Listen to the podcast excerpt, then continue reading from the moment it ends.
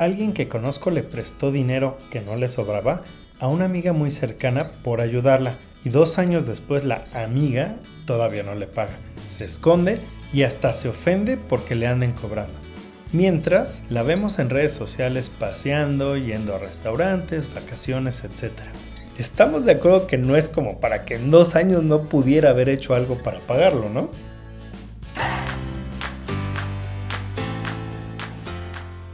Esto es Finanzas 101, el podcast con el que te ayudaré a volverte un experto en tus finanzas personales para que así puedas mejorarlas y lograr la tan anhelada libertad financiera. Mi nombre es Ángel Somoano y te doy la bienvenida.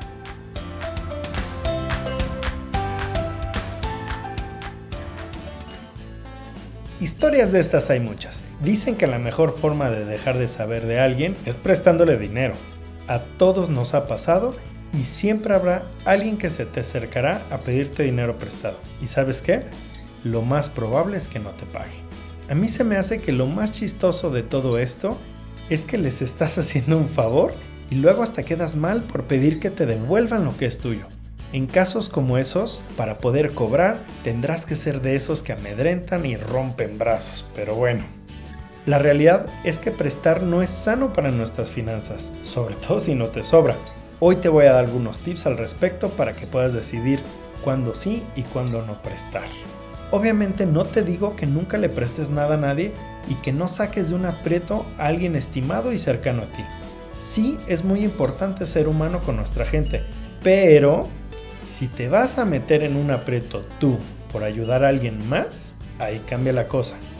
Primero te diría que no debes de prestar cuando 1. Cuando tú necesites ese dinero para pagar la renta o cualquiera de tus gastos fijos o que le quites de capital de trabajo de tu negocio. Esto claramente pone en riesgo tus finanzas. 2. Diferenciar entre préstamos necesarios versus deseados. Pregunta por qué necesita el dinero. Si es para algo necesario, como que se quedó sin trabajo y no tengo para comer, es diferente y amerita toda la ayuda que podamos dar a que si es para un lujito o porque es terrible administrando su dinero. 3. No le prestes más dinero a alguien que ya te debe y que te ha obligado a volverte el abonero para cobrarle. Ahora, sí considerar prestarle 1. Cuando conozcas bien los hábitos de esa persona y sepas que está comprometida a pagarte. 2. Mi mamá dice que hay que prestar cuando estés dispuesto a regalarle ese dinero a esa persona. La regla de oro para ella.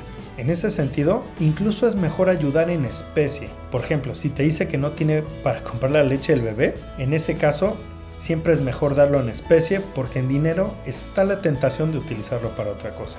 3. Si decides sí prestarlo, acuerda inmediatamente un plan de pagos con montos y fechas. Y 4. No todo el apoyo tiene que ser financiero. También puedes ayudar a esa persona con un consejo, con una referencia, un contacto, una idea, etc. Entonces, la próxima vez que alguien te pida prestado y no estés dispuesto o en capacidad de regalarle el dinero, mejor no te metas. La mejor defensa de tu patrimonio es el sentido común y tomar decisiones financieras con la cabeza primero y luego con el corazón. Esto te va a ahorrar muchos dolores de cabeza. ¿Sabes? Mejor platícala en mi podcast con el que mejorará sus finanzas. Dile que me encuentra en Spotify y Apple Music como Finanzas 101 y en mis redes sociales como AsombraTMX. Estoy hablando de Facebook e Instagram. Saludos y hasta la próxima.